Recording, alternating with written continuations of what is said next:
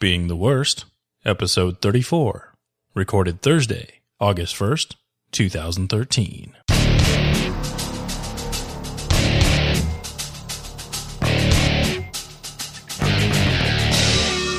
From beingtheworst.com, it's the Being the Worst podcast, audio apprenticeships for the aspiring software craftsman, with your hosts, Kerry Street and Rinat Abdullah. This episode is the second of a three-part series on client-side development. Kerry and Rinat discuss the changes that were made to the sample's WinForms client to make it easier to add new features. They review the three main contexts in their GTD sample, the benefits of passing around a mutable state, and dig into graphical user interface architectures like MVC and MVVM. This sets them up for the next episode, where they apply MVVM to the sample's cross-platform mobile application. And now, here are Kerry and Rinat. All right, Rinat, it's been several weeks since we discussed the application we were working on, and you've been coding like a madman.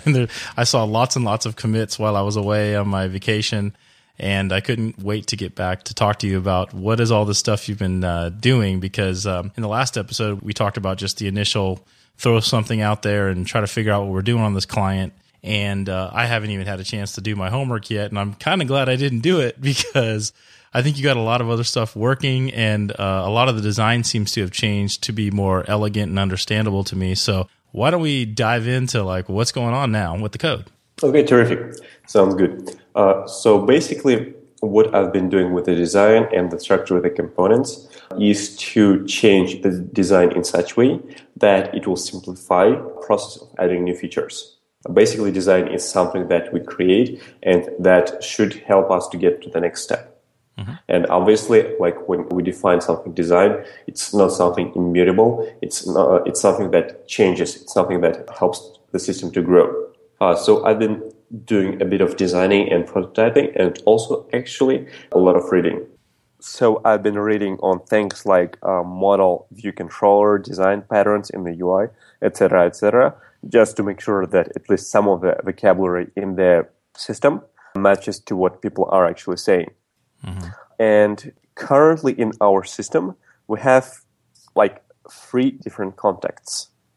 One context being the context that we established in the very beginning. It's the domain model. It's a stuff with the aggregates, with the trusted system aggregate, with its commands, methods, and events that it publishes. Mm-hmm. The second context, it's actually we started creating it while building a console application, but since then it's got slightly more evolved. It's the UI model or client model context. Mm-hmm. UI model or client model, it's almost like read model, but it has certain behaviors. You can perceive it as an aggregate that kind of reacts to events published by the domain model. This aggregate maintains internal state that represents the state of a UI, like desktop application. You mean think of the entire client context as one big aggregate related to the UI? Yes. Okay. So basically we're modeling the stuff that we'll be later presenting on the screen. Right. And this state, when it changes, it publishes UI-specific events. And these UI-specific events are really dumb. I even put them inside the big dumb class. So basically, if in our domain model, we have something like project created, project outcome corrected, etc., etc. Mm-hmm. In dumb events, we have only project added, project modified, project deleted. Simply because at the UI level, we don't really care if one of the field was changed or the other one. Simply because we use these events as notifications. Mm-hmm. We still have the original events being really specific, that project outcome has changed, and that's how we persist our changes on the disk, and we'll persist them on the server, because these are precise events. They really needed to synchronize and then to avoid conflicts while doing collaborative work. Right. While collaborating with other people on the same trusted system, or while doing the work from multiple devices. And just a clarifying question around the word context. When you're talking about we have these different contexts, the UI and the domain that you've discussed so far, do you mean bounded context like in DDD terms or just sort of generically a context? So basically, A context is a way to identify a group of entities or objects that share certain common capabilities. And this sharing, this common trait is important to us. Mm-hmm. So when we're talking about the bounded contexts, we say that everything that is inside this context shares the same language. And it is really, really important for us to be aware about this boundary and to preserve it. Mm-hmm. Here, when I'm talking about domain context versus UI context, mm-hmm. The languages are somewhat shared and somewhat distinct. Okay. So basically, by saying that we have domain context and UI context, I'm saying that these areas, there are differences between them. Mm-hmm. And some of the differences, there might be not about the language. Here, hence, I can't say these are different bounded contexts. But there are something that is different and something these differences are important to us and we want to preserve them.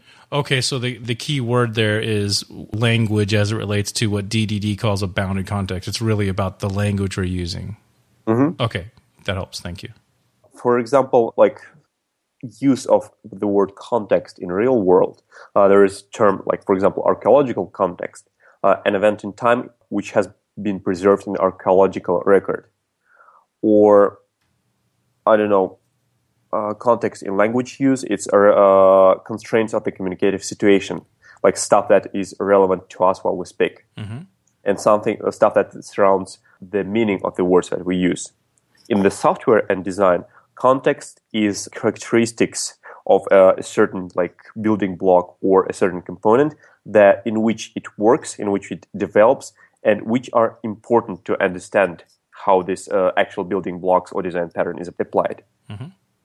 Okay, so we have three contexts which are we share some of their language, so hence we can't call them a different bounding contexts. Actually, these three contexts share exactly the same ubiquitous language. We still talk about the projects, we still talk about the actions, stuff, etc., etc. Right.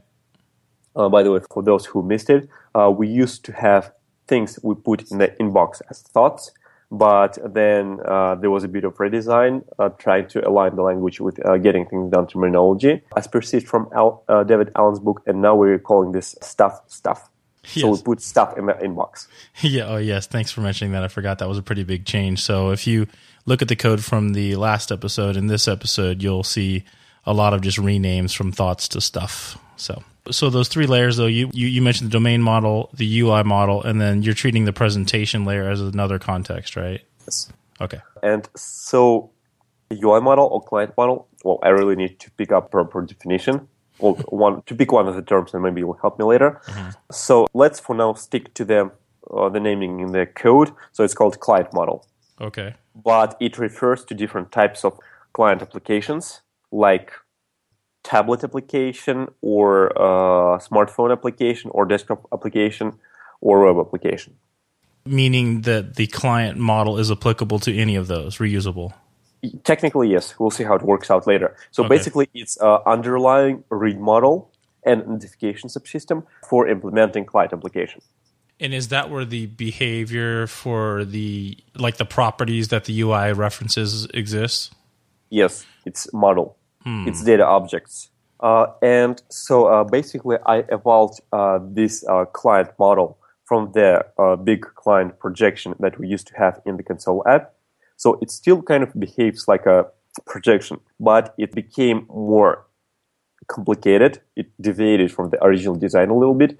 And the biggest deviation being, well, there are two deviations. First deviation is that now it publishes events. It publishes change events. It is not event-sourced, which means that it is not persisted by publishing events which are then replayed, but it publishes different events. So how this works, when we load our application, like event stores are loaded, and then when the application starts, this client model will ask event store for the latest, like for the entire event stream for the trusted system. Then this client model as a component, there is a controller for that client model. So our client model controller will replay all the events for the client model, and then it will tell it that the loading has been finished. And now the client model will be subscribed to all incoming events from the system. Is there a place in the code that I could be looking at to see that? Let's try client model controller. So I think if you're on ReSharper and using IntelliJ IDEA theme, keyboard theme, you need to press Control M and then CMC. Type just CMC. For now, you can open gtd.client core. Client core, Go to models folder and open client model controller. Client model controller, got it. Okay, so client model controller is a controller that sits between the messaging subsystem of this client application and different components. So basically, controllers are a messaging unit of kind of compartmentalization of functionality. Okay. The host, like they are responsible for managing functionality. And they are not linked to the UI-specific code. Like, so they are not linked to Windows Forms. So technically, they can be reused between multiple UI platforms. Okay. Well, actually, everything that sits in the gtd.client core, this is like the model and all the controllers, it's reusable. It's technically reusable. Practically, we'll see how it works. Okay, so the controller here, it subscribes to the events on the message bus of the system. So basically, it simply wires these events to the model. It acts as kind of small application service. So when this application starts, then it like kind of picks the current trusted system ID that is associated with this installation, or it creates a new one. And then it publishes an event called profile loaded, like user profile loaded. Okay. So when client model controller, it's like all the way down to the end of this class, but before dumb class starts. So when profile loaded event is published, this client model controller, it creates new instance of client model, and then it replaces the entire event stream of the current trusted system into this model. So that the model as a read model is up to date. Then it tells this model that the loading has been completed, which means that from now on, well, it means two things. First of all, whenever a new change event from the domain model comes down here, then the model will not only change itself, but it will also publish UI change event. Something like stuff changed, inbox changed, stuff was added to the inbox, project changed. And second thing, at the end of the loading, model publishes our client model loaded event. And actually, one of the cool things that I've done with the client model is that I've been looking a lot deeply into the immutability and the stuff that Microsoft Teams were using for Roslyn compiler. And what they were using immutable data structures to represent state of the abstract syntax tree. In our stuff, it's like the immutability is not fully implemented, but it can be fully implemented later. But in short, for the outside world, when a client model, when something changes, the client model publishes an event that doesn't just say that, like, hey, client model was loaded. It includes a copy of the entire client model to the world. So when we publish an in-memory event called client model loaded, this client model loaded event, it includes immutable client model, which includes like the entire inbox and all the projects. So basically, the immutability here, it means two things. That we could structure our model in such a way that it would be extremely cheap to publish copies, events that reference parts of this model. And these events like could include as much information as needed, and it can be they can be safely passed around because they're immutable, and hence other code can't concurrently change them. And so basically, we won't have any nasty side effects. So I'm getting the sense that this is a really cool thing, but I'm not wiring together. So give me the practical, like, how are we going to practically use that, and why is it awesome? Okay, so basically, when client model loads, when it's finished like loading to the latest version of event storage, it will publish client model loaded. This client model loaded, it includes the entire copy of the client model that was made immutable. Okay. This means that, for example, in our inbox part, inbox component, which is like the left side, the left panel, we no longer need to actually try to reach the client model. We can simply subscribe to the client model loaded event and then get all the data from this model, from this event, and bind it directly to the UI.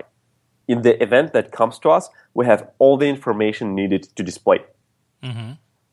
And all the other components in the system, when they are initially loading and then when they need to present the initial state, they need to subscribe to only the same event, client model loaded. They don't. So basically, in this case, since we have our UI events, UI messages, they are in memory. Yes. So we don't need to try to them to reuse them for the event sourcing and the event storage. So we don't need to make them really compact, succinct.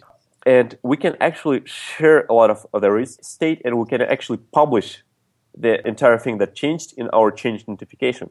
And I know this might sound counterintuitive, but it's possible to adjust slightly the client model in such a way that publishing this stuff around will be really cheap. We won't be actually publishing a lot of, like, we won't be reusing a lot of memory, because that's the same client model that will be shared by all the event consumers. Mm-hmm. So basically, it's really cheap and it's really reliable, and it's really easy to use in like in the case if you have multiple processing threads. Okay. And I know in this application of the pattern, it doesn't sound exciting, but if we talk about the Roslyn compiler, which is a future C# compiler for Visual Studio, mm-hmm. so basically they're representing abstract syntax tree mm-hmm. As immutable data. Abstract syntax tree is like logical representation of the code, including like this is the class, these are the methods, etc., etc. And their abstract syntax trees are immutable. Okay. However, at the same time, they support IntelliSense and like real-time refactoring. So, which means as you type the code in your editor, mm-hmm. so the structure of the code changes. Yeah. So you can actually rename a variable. You can do like delete entire file. Or paste a block. And as you change that, actually immutable tree changes as well. Oh, it's a dynamically changing immutable tree. Yes. So basically they're creating copies of that tree. And like all the stuff that hasn't changed, it's simply copied over. And the nodes, the leaves of the tree that were changed, they are replaced. I see. So they're kind of creating a new version of the tree every time. But at the same time, this tree reuses almost everything from the previous copy. I see. Yeah, you get all that awesome benefit without the penalty of having all these copies. You're getting sort of the best of both worlds, basically. Yes. Yeah, that's cool. And that's the stuff that I've started applying in client model. I see.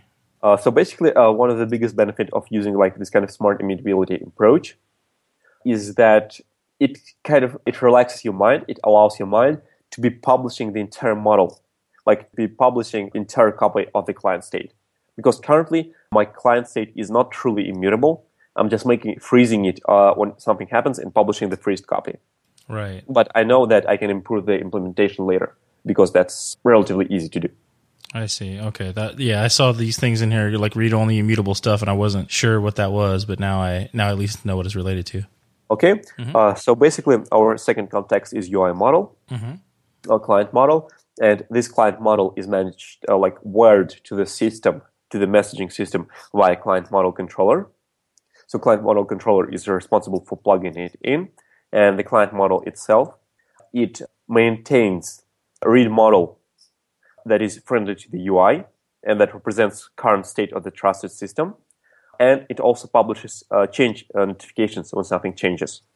Okay. And these change notifications, they happen to include entire copies of the model, entire chunks of the model as immutable objects referenced in the client model, which means that previously in some of the controllers and views in the part of the UI, I was doing like two works in two steps. First, I was subscribing to the domain events to see when something that has changed in the domain. And then I was kind of going to this read model and querying this read model for the latest state of some element of the client model.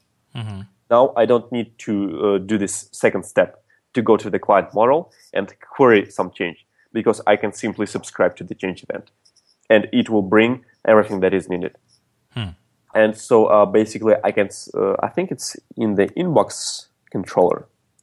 Oh, no, sorry, navigation controller. So navigation controller and navigation are this left pane of the UI. Okay. And sorry, when I said that inbox controller and inbox were the left pane in the UI, no, inbox controller is the right pane that is shown when you're in the inbox. Yeah, the bigger one that has the stuff in it. Mm-hmm. Yep. And so navigation controller and navigation view, they represent the left part of the UI. They represent like the inbox node and a list of all the projects that you have. Yes.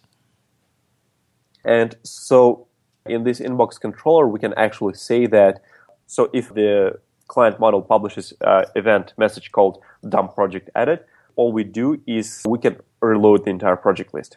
If we say that stuff was added to the inbox, all we do is we update the entire inbox node. So basically, the controller will define UI-specific, case-specific behavior in response to the UI change event. And in general, UI change event carries over enough information to make this decision and display really easy. You know what this stuff needs? Mm-hmm.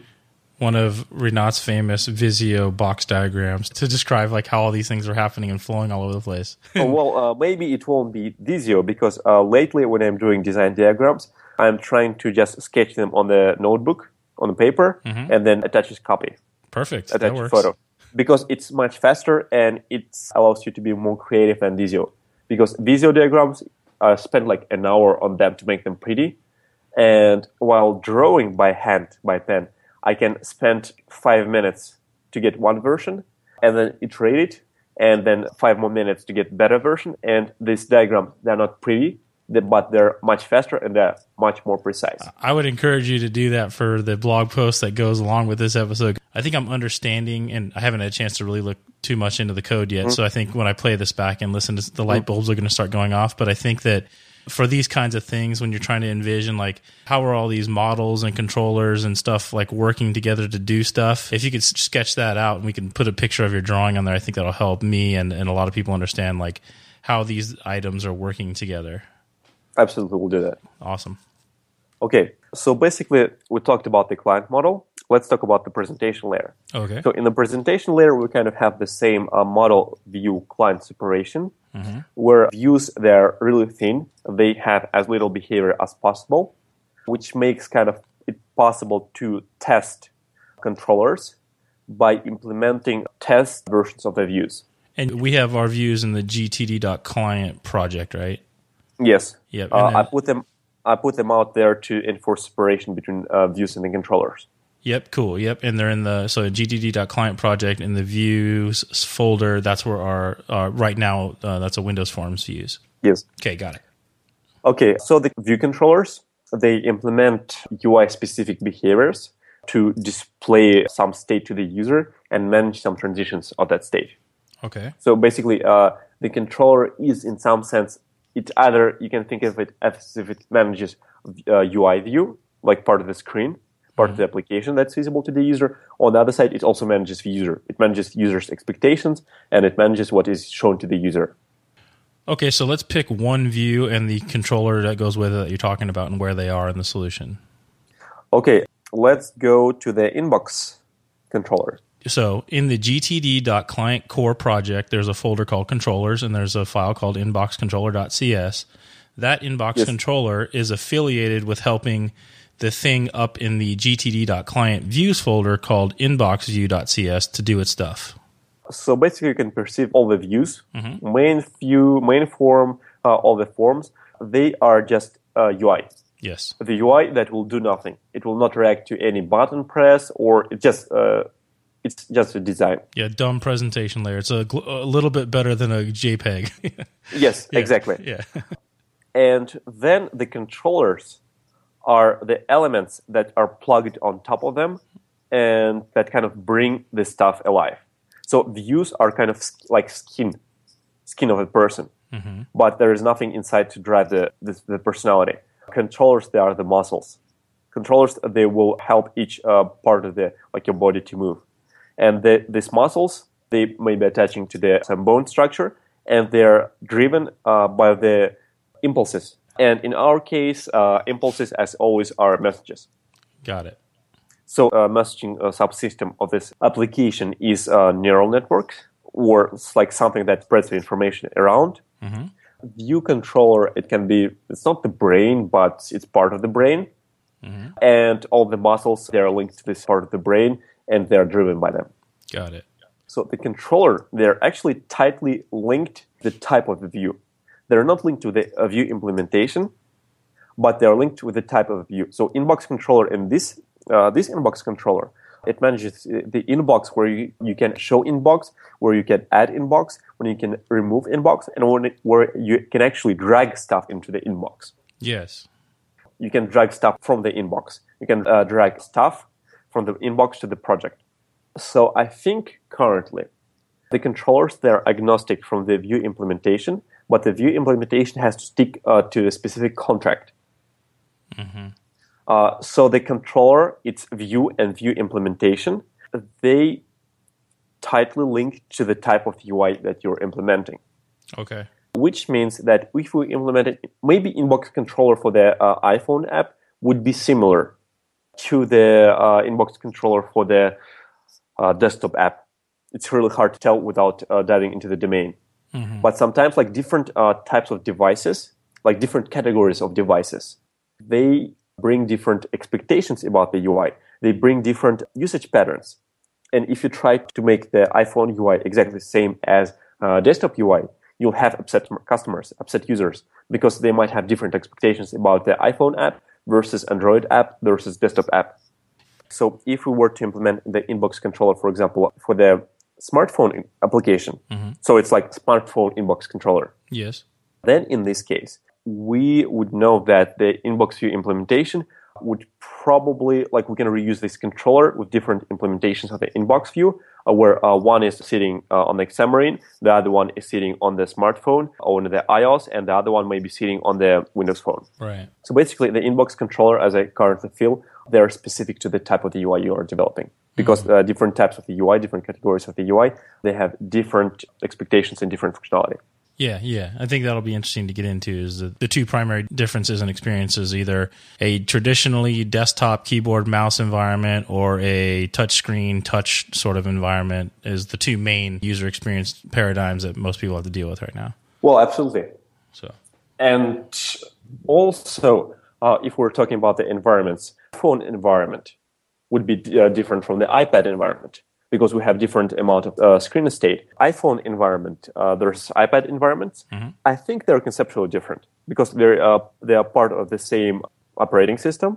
They're kind of similar device, like Apple device. However, in practice, iPhone app is really constrained, which means that you can't really take an iPad app and shrink it down and fit it in the iPhone's UI. Sure, right. Because things will be too small and you'll probably need to work hard on figuring out what has to be removed from each screen to make sure that it's usable. Correct. And the same, likewise, you can't, well, technically you can take iPhone app and just expand it and display it on the iPad screen. However, like the user experience would be suboptimal. That's why a lot of companies are developing specifically applications, versions of the application for the iPad. Yep. Okay, so with this I was trying to kind of share my understanding that although the controllers, they can operate with different implementation of the view because it is abstracted away by the interface. Still, maybe the functionality between this controller and the corresponding view might be specific to the type of the UI that you're dealing with. Yes. So the reusability might be limited. Mm-hmm. Of course, maybe in some cases it's possible to reuse the same controller between multiple applications. Yep. Okay. So we talked about the domain model, which is, and the differences between the client model and the presentation layer. And in our case, the presentation layer is composed from some of the controllers and view implementations.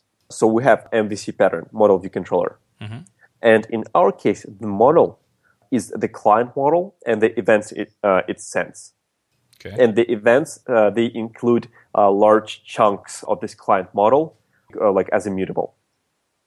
So it's really easy to share the same, a lot of like the same memory space, if you wish, in a safe way between multiple controllers. And event-driven nature of the application, event-driven design of the application, it really helps to break down the functionality in really small controllers that are really focused. For example, I've added a controller called Navigate Back controller. Right. Navigate back controller. So if you launch an application and you switch between, for example, between multiple projects and inbox, there is a button called Go Back. Yes. So as you press this Go Back model, it will navigate back in history between like all the projects and coming back all the way to the inbox, which you were shown when the application started. Hmm. And this view part of this is like a menu button that is hosted on the main form. And the controller that controls this small portion of the menu, it's a separate controller that only knows that here's the interface that I'm managing. I navigate back view. And these are the messages that I'm subscribed to and the messages that I publish. Got it. So currently one of the advantages of this event-driven design with MVC model is that I can break the functionality in really small pieces. And maybe some of the pieces are usable on different platforms, on different types of the UI. Some of the pieces may be really specific. We'll see. And currently, my next plans on evolving this UI is to add a bit more of functionality, add more features, just to see how design behaves. Because the design should support adding this stuff. Current design, its goal is to simplify adding features. And then probably we could work in line to deal with two directions, one of them being trying Xamarin approach to see how this experience can be ported to other systems while reusing the majority of the code base. Mm-hmm. Because the domain model and the client model, they are reusable. They're absolutely reusable. It's the view and controller part that might need to change. And the second portion being dealing with the server side, like pushing changes back to the server and merging the conflicts if they show up. That sounds good. I think that in my personal projects that I'm working on in addition to this, I'm working on a lot of similar but different stuff that I'll probably have some questions on. And I might try to summarize like what I'm seeing over there because there's a whole other universe of people seeming like they're trying to solve these same kinds of problems, but they're doing it in a little bit different way that I currently think is actually a pretty good design, and it makes total logical sense to me. And I need to sort of finish understanding that and then understand this when I'm playing this episode back, because I think it's very, very related. I'm still not connecting the dots completely. Like where in the GTD code, we have these this thing passing the messages around or the events around so that they react to it. This other Xamarin MVVM Cross platform uses traditional MVVM, quote, messengers to publish and subscribe events that come from the UI and the la. Like, it's all very similar, and they're all doing message-related, passing around, disconnected, modular, reusable things. And I just need to finish absorbing some of that so that I can compare the two. Because I think when we get to the Xamarin kind of implementation, there seems to be a pretty big community around using a specific approach on how you would do that if you're going to use the Xamarin tools for Android, iOS, and Windows Phone, mm-hmm. etc. And I want to be able to understand that so I can compare like, hey, is our approach easier or way more difficult? And what's the pros and cons of it? Because I don't know how to compare those yet. Absolutely. And actually, I don't have a lot of UI experience. Mm-hmm. And that's why that is one of the reasons I went into this project and trying to make it like really UI friendly, mm-hmm. user friendly. And then maybe I'll be possible to convert you to the simplicity of this approach, mm-hmm. like how it breaks down. Mm-hmm. Then actually, like I didn't invent anything on that. Mm-hmm. I was just following diligently to one of the patterns that Martin Fowler documented and that emerged in the community, mm-hmm. model view controller, mm-hmm. Where the view is really humble and it's really thin, and the majority of functionality resides in the controller, with a single twist that our models and model changes, they are published as events. Yep. That's it. And that's where I'm getting at. I think that when you're trying to convert me, I will also be trying to convert you so that we can get on to a middle ground of like, I think we're talking about the same things. It's just different camps are using different vocabulary words to do basically the same thing, which is MV star-ish stuff. And each separate subculture uses different words to achieve basically the same thing. And even in our server-side stuff where we're using events and messaging and keeping things distributed in their own components and notifying things via events and having application services which are basically like controllers, all these architectures seem very related, and they're all circling around this common goal of concepts, but for whatever reason, everyone, you know, someone's choosing to use Spanish, someone's using French, someone's using Russian, someone's using English. And I don't know why we haven't just picked one common language to basically describe these same concepts, which means I want to have disconnected, not tightly coupled components that I can glue together, that communicate via messaging, events, whatever you want to call it, via a decoupled infrastructure, blah, blah. Like those are the kinds of things going on and all the things I'm seeing, and I'm just trying to tie them all together. So, so it'll be interesting to see what you think. Yeah, absolutely. And it's actually a wonderful learning experience to be able to find the problems with the language that I use and how it actually correlates to what people are from the outside world are using and how they're dealing with the UIs. Because, well, you definitely have a lot more experience with the UI than I have. Well, that's pretty scary because I don't have that much.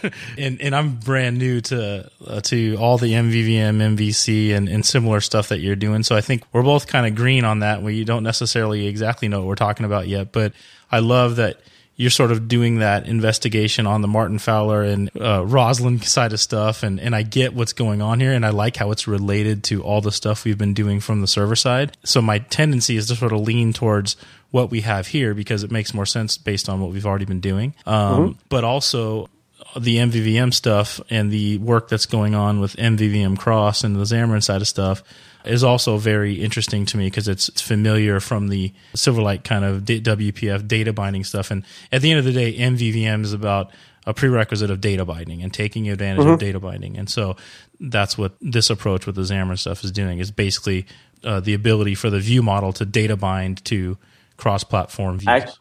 Actually, pardon me, but if I'm not mistaken, Xamarin, iOS, and other stuff, they don't have view binding. Right. They don't have data binding. No, they don't. That's why the thing I'm using, this framework, is called MVVM Cross.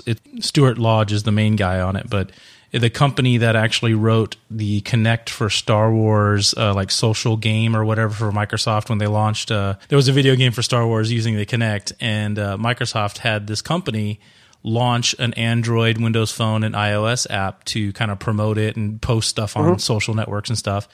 And they were like, man, we got to do 3 different platforms. Like, how can we try to achieve this code reusability if we're going to use... They looked at the native stuff and did all the research, and they're like, okay, cool, we think we're going to use C# and Xamarin, but we still don't have all the goodness of data binding and stuff that we want. So what have others done without, in this universe? And that was the MVVM pattern. So what they implemented and open sourced was this thing called MVVM Cross, which basically gives you data bindingable stuff on Android, iOS, and Windows phones, so that at the end of the day, and what I'm implementing right now and my personal stuff, trying to get it to work, and it's working so far, is exactly that. It's where I have my view models all the way back down are theoretically reusable, and the only difference is the platform-specific native UI views for each device you're targeting. And you build an iOS GUI and on your Mac like you normally would. And because you're using these tools, you have the ability to bind that Xcode view to your existing reusable C# view model. And on Android and WPF, really WPF, they've got them for Windows 8, all that stuff. So there's cool stuff going on there, and it's similar concepts. So I'll try to narrow down what might be interesting for you to see in 30 minutes to just get your opinion and thoughts on it, because I think it's very... The goals are very similar, and the approaches are very similar, but the vocabulary is slightly different. Okay. Actually, one side thought, when I was exploring for different ways to design elements of the UI, to structure them, to architect them, I was thinking about the data binding, but based on the assumption that data binding is only for the Windows, and hence I can't really data bind client model to the UI. Apparently, I was wrong. So maybe it will be you who converts me. Oh, potentially, yeah. For sure, at least for iOS, Android, Windows Phone, Windows 8, WPF, I think those are the main ones. They don't have Silverlight yet. But for at least those platforms, this particular framework does let you achieve data binding across those platforms. Okay, terrific. I'll need to check this out. When we get done here, if you want, I can narrow down. There's a lot of stuff. He's been on several podcasts, and he's done a ton of awesome videos that describe this stuff, but I'll send you to a presentation that kind of summarizes it for you. It's pretty cool. Actually, speaking of the design patterns, that's one of the links I definitely want to include as the show notes. Graphical UI Architectures article by Martin Fowler, where he goes deeply into the different design patterns, like model D controller, then talks about the model, like different application models, how they evolved, talks about model view presenter, he talks about the humble view, and all the differences. Passive view, supervising controller. I believe he talks about MVVM as well, and actually why the definition is not precisely exact. So anyway, so Rinat and I are going to continue down our journey of learning client-side user interface design approaches and architecture, and figure out what seems to make sense and which approach allows us to add new features without lots and lots of pain, especially with our goal of trying to actually get this on the mobile side of things too. So we'll continue to learn. I'm going to play this back and learn about what we've got right now. You guys can do that too. And until next time, we are at beingtheworst.com. We are at beingtheworst on Twitter. Rinat, do you want to say anything else before we stop talking? May the source be with you. May the source be with you. Well, at least you're not talking like Yoda now. You could say Yoda thing if you want. But anyway, we'll see you guys next time. Take care. Take care, you guys. Bye. Bye.